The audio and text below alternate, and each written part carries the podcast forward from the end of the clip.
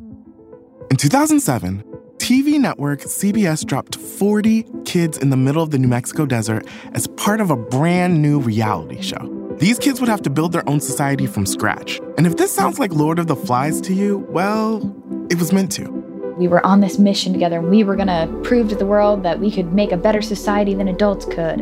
I'm Josh Gwynn, and I want to know what this wild TV experiment was really about. Split Screen Kid Nation, a six part podcast from CBC. Available now. You're listening to a Frequency Podcast Network production in association with City News. If you're wondering what's different in Canadian federal politics today, the answer is nothing and everything.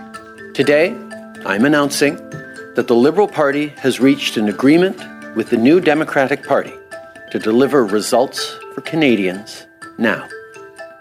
This supply and confidence agreement starts today and will be in place until the end of this Parliament in 2025. The agreement reached between the Liberal and New Democratic parties doesn't allow for anything that they couldn't have already done together without it. It doesn't change how government works, but it might change how much it works. So, in this difficult time when people needed help, we are using our power to get them that help. We're making sure people get help to get their teeth fixed, to, to get the medication they need, and we're not going to let the Liberal government off the hook. We're going to continue to fight hard for people and continue to make sure we hold them to account to deliver these things that people need. This deal puts concrete policy moves on paper and on a timeline. It has the potential to turn a whole bunch of campaign promises on both sides into tangible results. It also might end our recent cycle of federal elections every 18 months or so.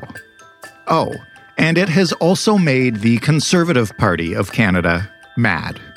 Like, really mad. They cannot be trusted. These parties cannot be trusted. Neither of these men can be trusted to do what's best for the country. So, a lot of implications. We have a lot of work to do, and we're going to we're going to get to work doing that. So, what does the supply and confidence agreement actually do? How rare are these agreements? Is this a way to get things done, or a way to subvert democracy, as its critics claim? And most importantly, what will it mean for you and your life over the next few years?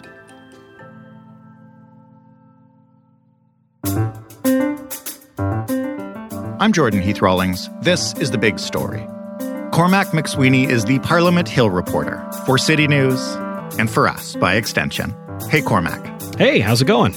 It's going really well. I'm glad that you could find the time for us. I know in the wake of this deal, uh, it must be pretty busy up there on the Hill.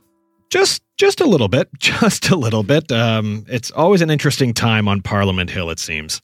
Well, let's get this out of the way right now. We're going to get you to basically, I mean, give us an FAQ. I think a lot of people were uh, surprised by this deal, and and there are some nuances to it that may not be apparent on the surface. So first, what kind of deal is this? What actually is a supply and confidence agreement? Essentially, it's a tit for tat agreement. Um, the opposition party, whoever it may be, and the government enter this agreement and, and, create a deal where the opposition party in a minority parliament situation says, look, we've got enough votes here that we can prop up your government, that you won't have to worry about being taken down early and uh, for whatever set amount of time they agree upon, that opposition party will support the government of the day in terms of budgets, any confidence matters, really, spending bills, things like that, um, so that the government doesn't fall, so that we're not thrust into another election or questions about who might be uh, governing the country if it falls too early after an election. And then in exchange for that, usually there are offers of policy matters like following through on a number of issues. And so that's what we got here with this liberal NDP deal, where uh, the NDP say, look, we're not going to topple you. We're not, we're going to support you to keep you up as the government of the day until, um, I believe it stretches until June 2025. So the two parties will work together on things that they see eye to eye on. Just to clarify, this is not a coalition government, right? What's the difference? Yeah, it's it's not a coalition government. Uh, coalition governments happen when two parties after an election decide to work together to form government. And again, it's it's usually a minority government situation, and uh, the other party that's hoping to support the party that won the most seats uh, will then join cabinet in some way. That's usually how it works. So if it is a coalition, you would see, like just using the Liberal NDP example, it would mean that you know, NDP leader Jagmeet Singh might become the deputy prime minister, or uh, maybe uh, hmm. NDP MP Peter Julian becomes the new finance minister, or Charlie Angus is the new Indigenous Services minister. Whatever it is, they agree to a certain amount of seats per party within the cabinet table, which means that both parties would be fully involved in making day to day decisions on the functioning of our country from a federal government's point of view. But that's not what we have here. Uh, the difference is that there are only a set number of issues that both parties have agreed upon here. The NDP is not going to be sitting around the cabinet table. It will not have votes on where they go on certain issues. They will, however, uh, be having regular meetings with the Liberals to be keeping an eye on the items that they've agreed to work upon to make sure that they're those things are actually getting done. Um, so they there will be several other issues that the NDP will not support the government on, not be involved in the decision making over, and they're free in the House of Commons to vote against the government on those matters as long as they're not taking down the government in terms of a matter of confidence. Okay, that makes sense. And we're going to get to in a minute um, exactly what they are working together on and exactly what kinds of of policies are at stake here. But maybe just first, how rare is this type of deal in Canadian politics? And more importantly, what do we know about how it came together and what was going on behind the scenes? So it's pretty rare in federal politics. It's pretty rare to see something like this. In fact, I'm unaware of any written formal agreement between a minority government and an opposition party to have a supply and confidence deal um, on the federal level. On the provincial level, we have seen this before. More recently, in 2017, in British Columbia, the NDP government of John Horgan had right. a razor thin victory there, um, but they were able to team up with the Greens in order to uh, with a similar agreement to this and I'm uh, I understand that this is kind of what this whole agreement was based on uh, to a, to be able to govern in British Columbia. It's not unheard of. It's happened in Canadian politics. It's just very rare to see this happen in federal politics but that doesn't mean that it's something that is wrong or is not allowed. Um, this is allowed. It's a parliamentary democracy. These sorts of deals to govern are quite common when you get outside of Canada. When you look to Europe, you will see a lot of wheeling and dealing that happens between many different parties in certain uh, parliamentary democracies, uh, where after every election, there is a period of parties trying to just get deals to work together what we know about how this came about, I actually spoke with a, a government source about this. I was told that discussions really began in the fall after the election. Now, there was that initial conversation that happened between Prime Minister Justin Trudeau and all the opposition leaders. He spoke with all of them one on one to talk about how they could make Parliament work and where they could go from there. And making Parliament work was something that the Prime Minister talked about, I think, in his first news conference after the election when he was kept to basically a status quo minority government. Um, and he said that he had received the message from Canadians. So I'm told that there were some discussions that began in the fall about this, and then things kind of went silent for a little while. Then the discussions picked back up again between the Liberals and NDP in January. This came at a time when the government was looking at multiple crises coming out. You know, you had the blockade and the issues that were happening in front of Parliament Hill with the trucker convoy protests. And, and, through February, you had the war in Ukraine. There was a lot of instability, both domestically and internationally. And, uh, you know, as the prime minister said in his news conference, he believes that the country needs some stability. So the source tells me they picked back up in January and February, and that led to the deal where the news broke late Monday night. And I'm told um, that, you know, the leadership groups were dealing with this, and there was a lot in these discussions that happened over weeks. Um, most of it was being led leader to leader. So, Prime Minister Justin Trudeau and NDP leader Jagmeet Singh were having a lot of conversations about this privately. Um, but then there were also some some in the leadership teams. Uh, I do know that there was a caucus meeting and a cabinet meeting that happened Monday night, and that was when news kind of broke of all of this. And I was told by another government source that there was a general agreement with Liberal MPs uh, that this was the path to move forward on. Then it got punted to the NDP, uh, who had to give a final rubber stamp of approval. Mm-hmm. There wasn't a lot of news on the NDP discussions that happened Monday night, but first thing Tuesday morning, that's when we saw the prime minister hold a news conference and NDP leader Jagmeet Singh hold a news conference. So I think it's safe to say that the NDP MPs approved the deal as well. So, in terms of policy, then, what does the NDP get out of this? And I guess by extension, uh, what will Canadians get over the life of this deal? I know there's a lot there. Um, maybe just give us the highlights and the areas on which they'll be pushing. So there are a lot of issues that are a part of this deal, but a lot of them were also in the platforms of the two parties. And this is really what they were looking on on trying to come to an agreement on is the path forward on their shared values, as the prime minister says. There was talk about national pharmacare. Um, something new on that is is having a, a timeline on getting a pharmacare act uh, before Parliament and making more moves on that. It's something that uh, the government had kind of let go to the side for a while after initially taking steps towards pharmacare. Uh, so through this deal, the NDP is kind of giving them a kick in the butt, if you will, uh, to say let's get this done now. Uh, but it is something that the the liberals had already sort of promised and were looking at continuing. Um, but during the pandemic, they had kind of just uh, delayed their plans there. Uh, but there are also issues around, uh, you know, rapid housing initiatives, uh, tackling climate change, uh, you know, greening the economy, clean jobs for the future.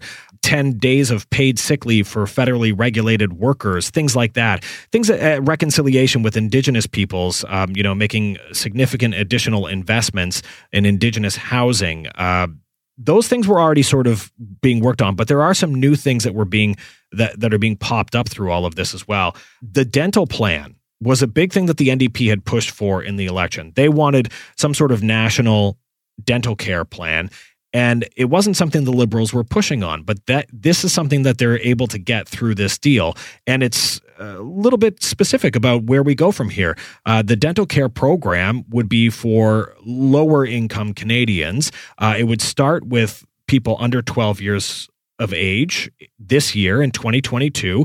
They then want to expand it to anyone under 18 years of age, then seniors and persons with disabilities in 2023, and then full implement, implementation by 2025. And the program would be restricted to families with an income of less than $90,000 annually with no co-pays for anyone under $70,000 annually in income. So uh, that's a big step forward in terms of what we're going to see for the country um, in terms of dental care.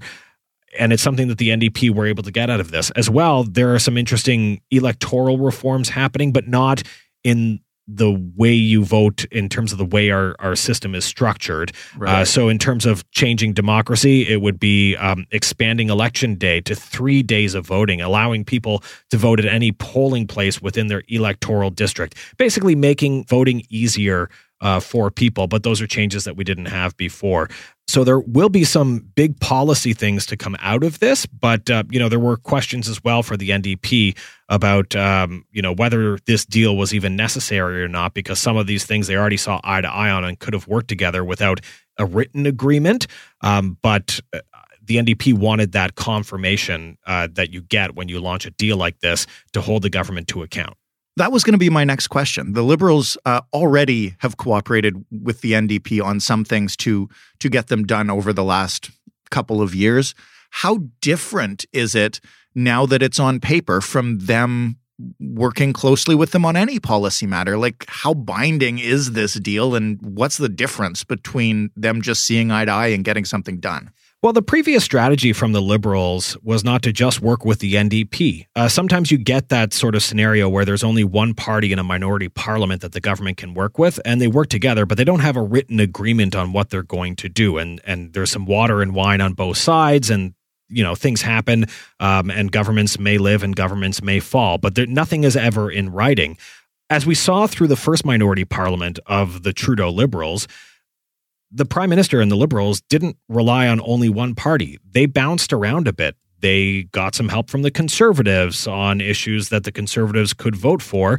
The Bloc Québécois was another party that the liberals leaned on to make sure that they could get certain pieces of legislation passed. And then they also had a dance partner with the NDP. So they weren't beholden to one party. They could sort of jump around a little bit. Uh, but at the same time, it's a minority parliament. So you never know when the government could technically fall. For the NDP, they didn't want to see this jumping around and, and they wanted a little bit more say in where some of these policy items were going to go through getting this written deal, they're able to get some confirmation that they're going to be involved in the planning. What they want to see is going to get done on these specific items. Um, you know, on all other items that are not a part of this deal, they can, uh, you know, disagree. That that's not going to be an issue. In return, the liberals get stability. Um, and at a time when we're facing, you know, war in Eastern Europe, there are a lot of big questions about how much that could grow and where we could go from there. Uh, the liberals were looking for some confirmation that they were able to govern, pass budgets, get things done in Parliament without having to worry about potentially falling with every spending bill that comes across the House of Commons. Uh, so both sides get something out of this. Um, right. You know, come the 2025 election, I think every party, whether they're opposed to this or involved in this, there are pros and cons to both sides about where we go from here and what this might mean in the next election. But for the time being, for the short term, for the next few years, um, it does mean, as long as everybody follows through on their promises, uh, that we will have some stability here. Uh, but the NDP leader, Jagmeet Singh, did warn that if the Liberals fall short on these major items, They'll try to hold them to account, but if they don't follow through with their end of the bargain, then the deal is off.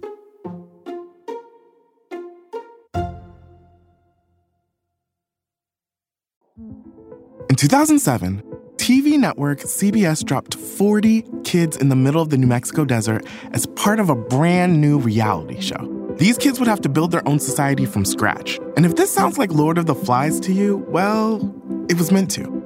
We were on this mission together and we were going to prove to the world that we could make a better society than adults could. I'm Josh Gwynn, and I want to know what this wild TV experiment was really about. Split Screen Kid Nation, a six part podcast from CBC. Available now. We played a couple of clips in the intro. Uh, the Conservative Party of Canada is, mm, to put it mildly, pissed off about this. Um, why are they so angry about it? What are their criticisms and and if you can, which are substantive and and which are more rhetoric? So clearly they're not happy. Um, they're calling this a callous power grab from the prime minister to get a majority government, an acting majority government, when he was handed a minority government by the voters in the fall election. That's the way the conservatives are framing it. Um, they, they also call it backdoor socialism, and they claim the country is in for a real rough ride. Uh, they say this is proof that taxes are going to go up. Interim conservative leader Candice Bergen made some other claims as well um, that you know we would have to fact check because because they might not accurately reflect what the situation is. She says this is a coalition and the NDP would be in control of the government.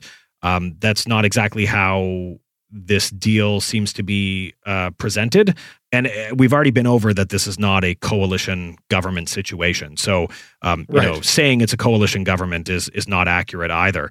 Uh, so there are there are some things that people should be aware of in terms of the criticisms around all of this, but there are criticisms for this happening, uh, and the opposition conservatives feel that uh, this is not what voters voted for. I mean, we did just have an election uh, back in the fall. And this was not on the table when voters were casting their ballots. They were either voting for the Liberals or voting for the NDP. Um, there was no talk of this ahead of that. But at the same time, it is allowed in our parliamentary democracy, maybe just less common uh, in the federal political scene here in Canada. Just to poke a little bit more about uh, why the conservatives might be so angry about this, aside from uh, their claims about backdoor socialism, etc., they are, as you mentioned, in the middle of a leadership race. How does this impact that, and and how does it, if it at all might, change who conservatives would prefer to have as a leader if they know they're not going to be able to like come right into this and go to an election?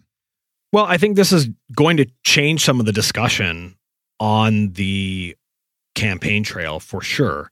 You have some candidates who have been pushing this idea of a liberal NDP coalition uh, as a reality, saying it's going to happen. They've been talking about this sort of the the boogeyman that was going to come for some time, and now it's actually here. Uh, so this is going to be an issue that's going to pop up on the campaign trail. How do the conservatives now battle a partnership on on certain policies between the liberals and the NDP until 2025 when we're going to get our next election. Again, you know, there are still possibilities that we could have an earlier election than 2025. Right. So for the next few years, um, who do you want battling the prime minister in the House of Commons and not just the prime minister, NDP leader Jagmeet Singh? Will they still be the candidate you want in 2025 is a question I think conservative membership will have to ask they'll they might have to look a little bit more long term for who they're choosing as their leader and whether those leaders would be able to withstand three years going toe to toe with Prime Minister Justin Trudeau and whether they would be able to build up the fortunes of the Conservative Party in that time frame. Time can be a great thing for politicians, but it can also be a huge hindrance for politicians, regardless of your party. So calculations may have to change for the conservative membership a little bit, but I think this is going to be a big talking point. Of course, I think every conservative candidate is going to say the same thing. Uh, this is awful. This is bad. This is not what we want to see for uh, democracy in Canada. Right. Those are the lines you can expect. And, and we've already seen that coming out from some of the big players. But what do you do about it? How do you battle that? How do you separate yourselves uh, from the flock in 2025? if there's a scenario where the liberals are now more dominant as a result of this, or maybe the NDP are picking up steam and they've gained some traction because they're seen as a party who can get things done. You know, the changing dynamic over the next three years will be interesting to watch. And it's something that I think conservative members have to think about. We'll, we'll have to see how this all shakes out in the leadership race because there's still months to go before conservatives cast their ballots. You mentioned how much time is theoretically, at least, uh, left until the next election now, which was the last thing I wanted to ask you about. Obviously, the conservatives are choosing a new leader right now. Uh, Jagmeet Singh has positioned himself, I think, well to get some stuff done for the NDP going into the next election, which leaves Justin Trudeau and you know, a lot of people were already kind of speculating that the past election might have been his last. This is now looking three plus more years in the future, what are the chances um, that Trudeau is not the leader uh, for the next election? Well, uh, in the fall of 2025, Justin Trudeau will have been prime minister for about a decade. That's a long time for a prime minister to be in that role. He has said, both after the election and when asked during his news conference in regards to this uh, deal being announced, if he would be the prime minister and the liberal leader heading into the next election. And both times he has not hesitated in saying, Yes, I plan to be the liberal leader heading into the next election. That is my plan. Okay. So he says he's not going anywhere. But then again, we've we've seen many politicians over our time do about faces or uh, you know change their position on something. So it's not quite clear where we may go with that. But you know, if we take him at his word, he's going to be the prime minister and the liberal leader heading into the next election. Things could change. This could, there are pros and cons, I think I said earlier, pros and cons to both parties involved in this deal, as well as the opposition parties who are not fans of this. or for the NDP, um, there are already some, you know, I call them hardcore New Democrats, uh, people who are are very into the party. I, have seen on Twitter and uh, seen through other discussions that there are some who believe that you know they're they're selling out their their beliefs in some way, or that the NDP will become obsolete by 2025 because the liberals under Justin Trudeau have basically been slowly taking more and more of their ideas and uh, since 2015 and have really become the more dominant progressive force. And so there are fears that the NDP will be significantly weakened. Jagmeet Singh's response to that is that, you know, he said he doesn't care what the discussion is heading into the next election. He's able to get something done for Canadians, and that's what matters to him. Getting dental care for low income people who can't afford to fix their teeth, um, to even have basic oral hygiene checkups. That's what he cares about. So we'll see whether this is a, a bonus because voters may look at this and say, look, the NDP is getting stuff done. They're actually using their parliamentary powers eh, for the good. And that might be beneficial for them, or it could be a hindrance. For the liberals, you know, they'll be in power for a decade, um, usually around that time frame. Canadians get itchy and uh, start to look at other options. But if there is another minority situation after the next election, that could benefit, and we could see potentially another deal like this. But you know, the opposition parties who don't like this deal, uh, the Conservatives and the Bloc Québécois, may be railing hard against the Prime Minister, saying you can't trust him. Look what he did in the last election. He ran for a liberal government and then turned around and cut a deal with the NDP. We've already heard this line coming from the interim conservative leader, and I think that's a line they're going to repeat nonstop until 2025. So we'll have to wait and see w- whether this is a, a, bonus for the liberals and they can squeeze out another mandate after this, or whether this is going to further hurt them uh, when they head to the polls after spending so long in power. For the conservatives, you know they've I, I, mentioned that they've been talking for some time about the boogeyman of a liberal ndp coalition or partnership. Well it's here now and it's going to be here for the next few years. If this works out well for the ndp and the liberals and canadians are really happy with what they saw there it might not be as easy to capitalize on the campaign trail aside from rallying your base that was already probably going to vote for you anyway. Maybe the conservatives can take back some people who might have fled to the People's Party, but um, you know there there's a risk that if things go well for the liberals and the NDP with this deal, that it might not help the conservatives when they head to the ballot box in 2025. On the flip side, maybe things are problematic. Maybe there are issues. Maybe cost of living does not go down and Canadians are still sick and tired and hurting in their pocketbooks.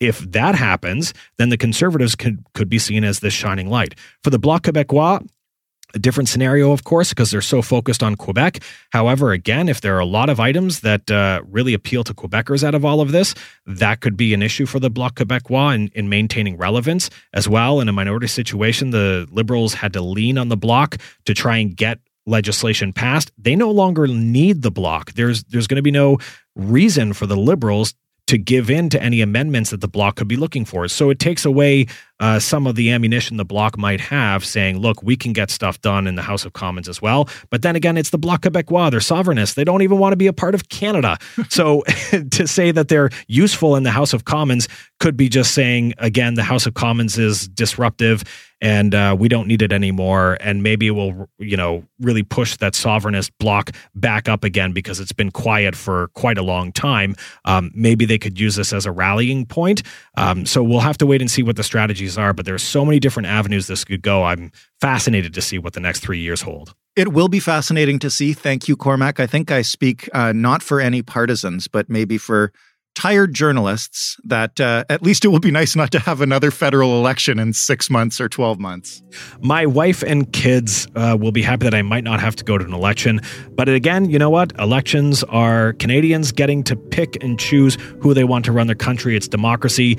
It ain't pretty, but it's the democracy we have. And, uh, you know, I'm, I'm happy to, to have a democracy. Indeed. Thank you again. Cormac Mac Sweeney, Parliament Hill reporter for City News. That was the big story. For more from us, head to thebigstorypodcast.ca, find us on Twitter at thebigstoryfpn, and of course, email us with story ideas, with compliments, with criticism, with whatever you got. The Big Story Podcast, all one word, at rci.rogers.com. You can find the big story in every single podcast player under the sun, including, apparently, Castro Podcasts, which is the favorite podcast app of one of our listeners. There you go. Thanks for listening. I'm Jordan Heath Rawlings. We'll talk tomorrow. I'm Laura Palmer, host of Island Crime. Season 6, Sweethearts, is the story of three teenage girls who were all murdered in Victoria, Canada within about 12 months. So she was scared. Something out there scared her. You've just created the playground where predators can really thrive. She was a 16 year old girl. She was a sweetheart. Listen to Sweethearts at frequencypodcastnetwork.com or wherever you get podcasts. Find your frequency.